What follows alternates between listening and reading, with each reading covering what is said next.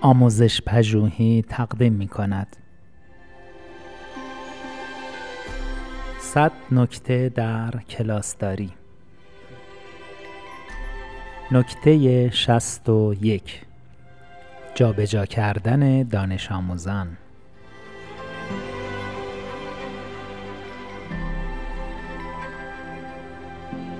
جابجا کردن دانش آموزان در کلاس می تواند مشکلاتی را پیش بیاورد. از دانش آموزی می خواهید که جابجا شود و او نمی پذیرد در این شرایط واکنش شما چه خواهد بود؟ همه دانش آموزان در حال نظاره ماجرا هستند. آیا وارد مشاجره ای می شوید که ممکن است در آن به راحتی شکست بخورید؟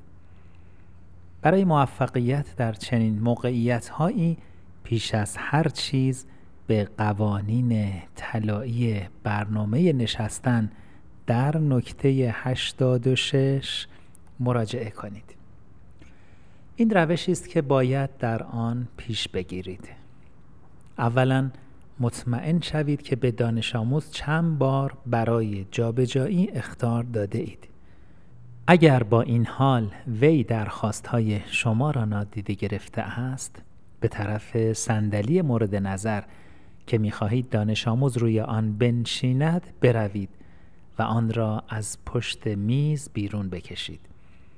یکی از دستهایتان را به سمت او دراز کنید با فاصله حدود نیم متر با دست دیگر به صندلی مورد نظر اشاره کنید و دوباره از او بخواهید جابجا شود و با حفظ آرامش خود منتظر عکس العمل دانش آموز باشید.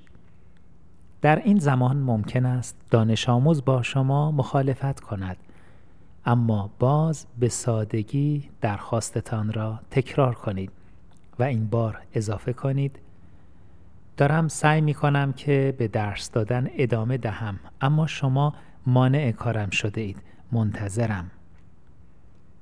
آرام باشید و صدایتان را پایین و ثابت نگه دارید. اگر باز هم جابجا نشد دوباره درخواستتان را تکرار کنید. بسیار جالب است که بسیاری از دانش آموزان در این زمان واقعا جابجا می شوند چرا که یک فشار روانی قوی در این فرایند جریان می‌یابد. در موارد نادری که دانش آموز هنوز حاضر به جابجایی نیست به او بگویید خب من وقت بیشتری را برای تو تلف نمی کنم. آخر جلسه بمون کارت دارم. حالا باید درس را ادامه بدم. به درس دادنتون ادامه دهید و حتما دانش آموز را در آخر جلسه ببینید و محرومیتی مانند محروم نمودن او از شرکت در جلسه بعد برایش در نظر بگیرید.